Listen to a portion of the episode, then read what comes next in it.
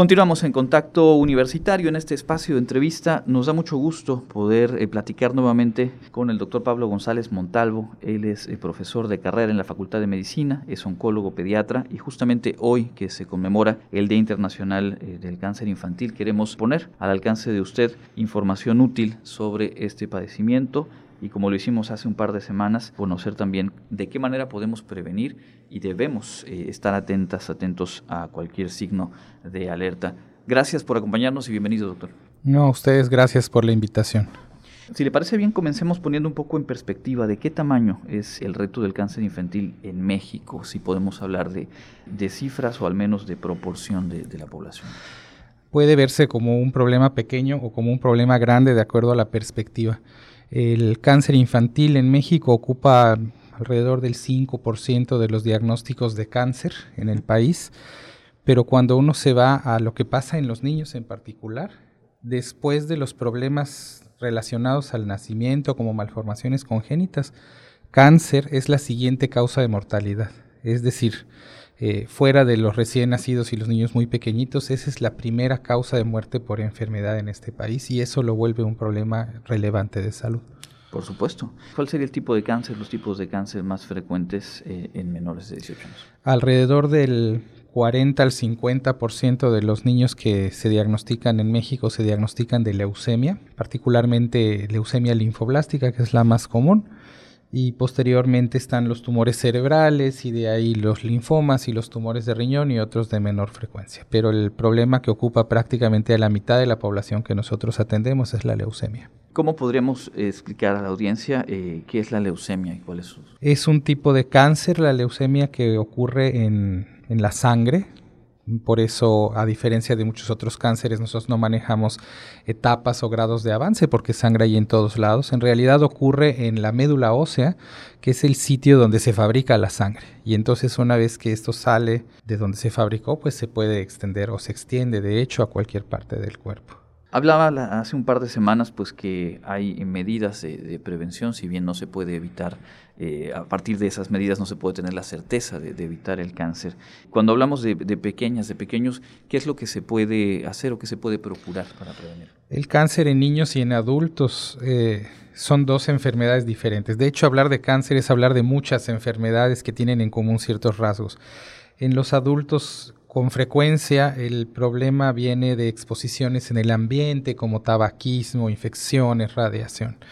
En el niño el mecanismo es diferente porque el niño pues no ha estado en exposición al ambiente el tiempo suficiente, a veces son muy pequeñitos cuando enferman, de manera que los riesgos más bien son o rasgos genéticos que ya trae la persona como predisposición a presentarlo o exposiciones que ocurren durante el embarazo. Eh, entonces la, manera de hablar de prevención es diferente porque los factores de riesgo clásicos eh, pues no ocurren en los niños pequeños. Entonces la prevención quizás puede ocurrir, digo, siempre será razonable una alimentación mejor, basada en alimentos no procesados, eh, la exposición, evitar o limitar o impedir la exposición a tóxicos pero más que prevención, dada la naturaleza por la que se desarrolla el cáncer en el niño pequeño, estamos hablando de detección temprana, que es donde se hace la diferencia, para identificar en forma oportuna, porque entonces la diferencia en la probabilidad de sobrevida de un niño que se diagnostica con cáncer se asienta en primera instancia en que los, el personal de salud, médicos, médicas, enfermeros,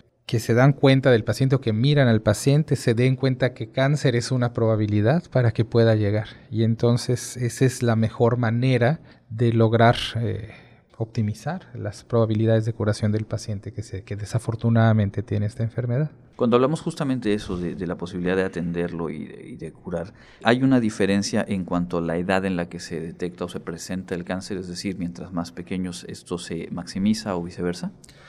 Lo que hay más bien es una variación de cuáles cánceres ocurren en diferentes edades. Entonces eh, sería un poquito complejo detallar aquí, pero hay eh, cánceres que ocurren en niños muy pequeñitos y que después de 4 o 5 años de edad es, excepcional que ocurran y hay cánceres que son más frecuentes en, a los 8, 9 o en los adolescentes. Entonces la vigilancia pues tiene que ser integral porque además, aunque estas son estadísticas, pues esencialmente cualquier problema puede ocurrir a cualquier edad. En función de eso, nosotros en el Hospital Orán trabajamos ya hace muchos años en conjunto con la Secretaría de Salud y lo que hacemos es eh, cursos de capacitación al personal médico de primer contacto en las jurisdicciones, en Valladolid, hemos estado en Peto, en Tizimín, en Ticul, llevando la información de cómo es que se hace la detección temprana, cuáles son los datos de sospecha para que los pacientes sean identificados y lleguen en forma oportuna. Más allá de que eh, eh, intuyo que la acción, digamos, para padres de familia, tutores, es estar atentos y acudir justamente a esta consulta de primer nivel, ¿qué podríamos eh, compartirles a, ellas, a ellos como cuidadores, como gente que está en contacto habitual, de estas señales de alerta o de estas señales que podrían relacionarse con, un diagnóstico de cáncer? Hay signos muy claros como la pérdida de peso, la fiebre persistente, el dolor de huesos, el hecho de que palpen un, crecimiento en el, abdomen que no estaba ahí, un ganglio que está crecido. Cada una de estas alteraciones tiene más de una explicación. Entonces, cuando hay algo que no estaba ahí, y yo generalmente les digo a los pacientes, a las, a las mamás, ustedes conocen mejor a su niño que nadie. Entonces, puede que uno lo vea totalmente bien de lejos, pero cuando la mamá no está cómoda con cómo se ve el niño, siempre tiene que ser revisado. Porque tienen una sensibilidad especial para saber que algo no va bien, incluso desde antes que fuera evidente para la mayoría de la población. Entonces, eso, tener un, acercamiento, una buena relación con sus proveedores de primer contacto de salud, el médico general, para que en el caso de que algo no les acabe de cuadrar en cómo se ve el niño porque ya no está como era antes, a veces es muy sutil, eh, no juega como antes o se queja de temperatura un poco más alta, es muy sutil, que acuda, que acuda porque finalmente los problemas solo se pueden solucionar cuando son identificados. Entonces, pues eso es lo que hay que hacer, detectar. Ahora bien, ¿de qué forma o de qué maneras eh, se llega a un diagnóstico puntual un cáncer en población infantil? Bueno, a partir de la sospecha sabe uno dónde buscar, ¿no? Dado que el cáncer puede ocurrir en cualquier parte del cuerpo, pues habrá que ver cuáles son los síntomas. Digamos, si es un dolor de cabeza persistente, entonces habrá que estudiarlo desde ese punto de vista, quizás con una tomografía. Si el problema es eh, debilidad general, pérdida de peso, dolor de huesos, a lo mejor lo primero que hay que hacer es estudios de sangre para identificar. Eh, si el problema es crecimiento del abdomen, habrá que hacer un ultrasonido. Si el problema es alteración de la visión, entonces, es decir, el abordaje es tan amplio como la gran cantidad de, cánceres que existen. Entonces, pues se hacen ajustes en función de cuál es el dato de presentación o cuál es el dato de alarma para saber cuál es el camino que uno va a seguir. Y ese es el asunto. Generalmente lo que nosotros hacemos cuando capacitamos al personal de salud de primer contacto es decirles, si hay una sospecha, mándenlo. Y entonces nosotros hacemos el abordaje porque tenemos la experiencia, nosotros como equipo del Hospital Orán porque tenemos la experiencia de cuál es el estudio que corresponde o que nos va a dar mejores resultados en función de cuáles son los datos que presenta el paciente. O incluso decirle, sabes que no, la explicación es esta, va el niño de regreso, pero cuando hay una sospecha de cáncer, de alguna manera es urgente saber si sí o si no, y es lo que nosotros queremos apoyar. Estamos platicando con el doctor Pablo González Montalvo, él es profesor de carrera en la Facultad de Medicina, oncólogo pediatra, justamente hoy en el Día Internacional del Cáncer Infantil, compartiendo información para todas, todos ustedes. Una vez que se cuenta con un diagnóstico de cáncer, hablaba hace un par de semanas justo de que hay diferentes formas de tratamiento. En el caso de población infantil, también está, digamos, todas esas posibilidades. También están todas esas posibilidades, que son la quimioterapia, la radioterapia y la cirugía en general y se deciden en función de cuál es la enfermedad y cuál es el grado de avance de la enfermedad. Entonces, dependiendo del tipo de cáncer y el avance, podría solo requerir quimioterapia o requerir una asociación de quimioterapia con algo más o requerir cirugía y luego tratamiento posterior. Entonces, esto también se hace pues caso por caso. Ya mencionaba usted el, trabajo en el hospital Orán y podríamos entonces eh, compartirle al público que la ruta es esa desde su médico o médica de primer nivel, la atención normal, y después a nivel estado es en el Hospital Orán y me imagino en otras instituciones públicas donde se brinda eh, atención especializada. Es correcto. Eh, el caso de la población sin seguridad social puede ser enviada directamente desde el médico de primer contacto de cualquier clínica de salud hacia nuestra unidad sin pasar por otros niveles de atención. En el caso del seguro social, existe también el servicio de oncología pediátrica, pero ese se refiere a partir de medicina familiar y hay un mecanismo, no, no, lo conozco con precisión, pero hay un mecanismo de referencia desde la unidad de medicina familiar para que llegue al especialista. Y en el caso del ISTE funciona de la misma manera. Es muy sonado en los últimos tres años eh, todo este tema de niñas, niños con cáncer y la falta de acceso a medicamentos, etcétera. Más allá de toda esta eh, polémica o ruido político, ¿en qué condición se encuentra hoy por hoy eh, la posibilidad de brindar tratamiento aquí en el Estado, en estas instituciones públicas? Afortunadamente, a pesar de las grandes dificultades que ha habido en el país, nosotros hemos tenido muy pocos problemas de desabasto porque pues el mecanismo del gobierno federal y estatal ha sido apoyado por fundaciones, asociaciones no gubernamentales que apoyan con medicamentos con los cuales tenemos convenios y una muy buena colaboración. Entonces, si bien es cierto que algunos medicamentos han este, tenido una disponibilidad inconstante, cuando esto es así hemos logrado el apoyo de las fundaciones de manera tal que no hemos tenido escenarios en donde los, los esquemas de quimioterapia se suspendan por falta de medicamento. Puede ser que no hayan llegado de la federación, pero ya sea el gobierno estatal soluciona el problema y cuando esto no puede ser eh, inmediato porque los procesos de compra son difíciles, las fundaciones nos han resuelto, nos han apoyado, de manera que hasta ahora los niños han recibido su tratamiento, los niños y las niñas han recibido su tratamiento como se ha planeado afortunadamente. Obviamente uno puede eh, intuir que, es fundamental lo, puntual que pueda hacer ese tratamiento. Cuando escuchamos estas noticias y en otros sitios del país, es así, el desfase puede eh, generar consecuencias muy graves cuando se posponen los tratamientos o no se da un esquema completo de los medicamentos. Sí, por supuesto. Finalmente estamos tratando de eliminar una enfermedad que está dentro del mismo niño, de la misma niña. ¿no? Eh, oncología es, un, es una especialidad muy compleja porque la dosis de medicamentos que nosotros manejamos es al mismo el terapéutica y tóxica. Entonces es un equilibrio y un balance bien delicado, porque si la dosis es muy elevada pone en peligro al paciente. Pero si es insuficiente o no se da en los tiempos correctos, entonces así como se recupera mucho o tolera muy bien el paciente, así también las células tumorales que están dentro del paciente se reparan. Entonces hay que tomar en cuenta ese punto. No solo el medicamento correcto, sino que la dosis correcta y el tiempo correcto son importantes para maximizar las probabilidades de que funcione. Y si por la razón que fuera que no esté justificada, porque hay justificaciones específicas. Los medicamentos se desfasan o se sustituyen o se retiran por, por desabasto.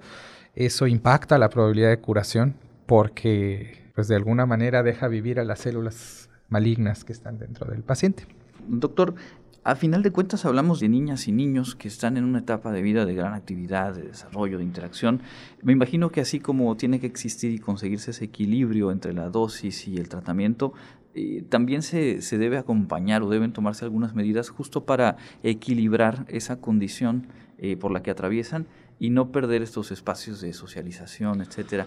¿De qué manera se puede trabajar eso cuando se enfrenta un, un caso de cáncer? Bueno a ver si no es impopular lo que voy a decir en este momento, pero empezaré diciendo que hay muchas personas con la mejor intención tratando de apoyar a los niños con cáncer. El problema es que la intención a veces no es suficiente y es importante entender que quizás nuestra perspectiva externa no, eh, no coincide con las necesidades reales de los niños. Por poner un ejemplo, cuando llega Navidad, aquello parece una juguetería porque tenemos desfiles y juguetes y más juguetes y más juguetes. O de repente empieza a rodar una cadena en internet falsa, por cierto, de que estamos recolectando discos de películas y entonces se nos llena aquello y simplemente no es la necesidad. Entonces, para ayudar realmente a quien lo necesite, ahorita nos ocupa el niño con la niña con cáncer, es importante acercarse con quienes tienen el conocimiento para que les orientemos o se les oriente de cuál es la necesidad real y cuál es el apoyo que funciona. Porque, por ejemplo, cumplirle a un niño un sueño de irse al Estadio Azteca a ver a la América, pues puede ser muy importante, pero ese mismo dinero se pudo haber utilizado, por ejemplo, en ponerle un baño a su casa. Y eso le va a salvar probablemente la vida y en cambio el viaje. Entonces, tener la perspectiva de cuál es la necesidad real es importante. Desde ese punto de vista, aquí hay fundaciones locales, creo que las más importantes son AMANC y Sueños de Ángel, que se dedican a apoyar a los niños, pero se coordinan mucho con nosotros y entre estas fundaciones para saber qué es lo que van a hacer, eh, qué es lo que se puede, qué es lo que no, qué niño puede hacer qué cosa, ¿no? Y estas fundaciones, sobre todo Sueños de Ángel, se ha dedicado, además de dar el apoyo con ciertos medicamentos y apoyos, mejoras de casa y cuestiones de transporte, a darle a los niños experiencias de niño. La mayoría de la gente que se acerca a ser voluntariado siempre tiene aquello reservado de es un niño con cáncer, es una niña con cáncer, pobrecita, perdón, pero se va a morir. Y no es cierto, la, la, la mayoría de los pacientes con cáncer infantil se curan. Y sin embargo, la gente se acerca con miedo, con tristeza, con lástima, y eso es complejo, ¿no? Eh, esta fundación que cité ha tenido mucho cuidado en tratarlos como niños y dejar por un lado el hecho de que están enfermos. Porque los niños y las niñas necesitan eso, necesitan pues vivir su niñez como corresponde. Y, ellos y ellas son muy hábiles para adaptarse a sus nuevas circunstancias, pero quien se acerca no necesariamente. Entonces, es cierto, hay que darles las experiencias, pero hay que darles las experiencias de infancia normal, no las experiencias eh, escandalosas de vámonos al viaje tal. Eso puede ser secundario. Simplemente eh, tener escenarios en donde no sea importante el hecho de que tienen cáncer, sino que sea importante el hecho de que son niñas, son niños y nada más. y hay quien lo hace. Hay quien lo hace, entonces, quien tiene interés probablemente en apoyar a, estas, a estos niños y estas niñas con cáncer, la mejor manera es acercarse a quien ya está haciendo un buen trabajo e incorporarse a esos equipos esto que nos mencionaba me parece fundamental y es justo con lo que quería ir cerrando la charla. Existe una alta probabilidad de, superar el cáncer infantil. ¿De qué, de qué factores en términos generales depende? Entiendo, imagino que en cada caso puede ser distinto, pero ¿cuáles serían, digamos, algunas de las claves que permiten justamente llegar a esa meta? Nosotros en México tenemos una probabilidad de curación que ronda el 63, 64%. En el estado de Yucatán afortunadamente estamos un poquito por arriba de la media nacional y eso nos, nos da mucho gusto. En los países desarrollados las probabilidades de curarse de cáncer de, quien de un niño o una niña que se diagnostica rondan el 85%. Estamos hablando de una gran mayoría. Estas diferencias tienen pues muchos factores. Puede ser a qué distancia viven del centro de atención, qué tan pronto se dio el diagnóstico, porque mientras más tarde, más comprometida las probabilidades de curación, cuáles son las condiciones de, de salubridad de la casa en donde están, cuál es la alimentación, cuál era el estado de nutrición con el que venían, con cuánta gente conviven, cuántos se exponen cuando se transportan a la unidad qué tanto pueden llegar desde su población puntualmente todas las veces que tienen que venir a recibir tratamiento para no atrasarse de ello, qué tanto los papás, las mamás entienden la importancia del apego al tratamiento y, reciben todos los medicamentos cuando y cómo los tienen que recibir, sobre todo los orales, qué tanto estos y estas pacientes están en condiciones de tolerar los efectos tóxicos del tratamiento y las que ya platicamos de si los medicamentos llegan a tiempo, ¿no? Entonces es muy amplia la gama de factores que inciden sobre las probabilidades de curación. ¿Cómo solucionamos esto? Pues bueno, no tengo la receta, pero evidentemente pasa por la educación para el personal de salud de primer contacto para que haga una detección oportuna, trabajar con los mecanismos de referencia para que lleguen en forma oportuna, gestionar los apoyos con el gobierno, pero con fundaciones para que los medicamentos existan, hacer educación de los y las pacientes, de los familiares, para que entiendan la importancia, apoyarnos con psicólogos que tenemos en el Hospital Orán particularmente para trabajar sobre estos problemas de apego al tratamiento incidir en el gobierno estatal que nos apoya con los traslados de los pacientes desde sus comunidades hasta el hospital de ida y vuelta, no siempre y no en forma completa, pero es trabajar en ese sentido y muchas otras cosas más, ¿no? Entonces, eh, pues sí, hay, muchas maneras de apoyar y muchas necesidades que cubrir y cada una de ellas construye en subir otro 1, otro 2% esas probabilidades de curación. Pues doctor, yo estoy eh, seguro que es información muy útil la que nos ha compartido eh, en esta tarde. Le agradezco mucho y creo que antes de todo ello, sumado a todos estos factores que menciona, el interesarnos, el adquirir información sobre este tipo de temáticas, nos encontremos o no en un escenario cercano, también seguramente nos puede dar eh, luz y mejor dirección para enfrentar esta posibilidad. ¿Hay algo más que quisiera agregar? Recalcar el hecho de realmente es curable Hablar de cáncer es hablar de vida en muchos sentidos, porque lo más probable es que un niño, un niño o una niña que se diagnostican salga con bien de esto. Y lo primero que tenemos que hacer para solucionar un problema es identificarlo. Entonces no debemos permitir que el temor de la probabilidad de que algo esté mal nos retrase en el, abordaje médico y en la detección del problema, porque a veces en la tardanza está el peligro. ¿no? La otra cosa que encuentro relevante es eh, agradecemos siempre la intención de ayudar a los niños y a las niñas con cáncer. Lo que solicitamos es que en primera instancia se acerquen con fundaciones establecidas o que se acerquen con nosotros para que les orientemos en función de lo que quieren hacer y lo que quieren aportar, eh, dónde eh, funciona mejor la ayuda, porque esto siempre será un mejor esfuerzo que va a redundar en una mayor probabilidad para cada uno de los niños que atendemos. Eh, de nueva cuenta, muchísimas gracias por este tiempo. Es el doctor Pablo González Montalvo, profesor de carrera en la Facultad de Medicina, oncólogo pediatra, y hoy justamente platicando con todas, todos ustedes este tema fundamental, el Día Internacional del Cáncer Infantil. Quedémonos pues con estas dos ideas centrales, es curable y para ayudar, para colaborar, pues primero acudir con quienes conocen del tema y quienes lo han trabajado de manera puntual y correcta. Nosotros cerramos este espacio de entrevista, continuamos con más en Contacto Universitario.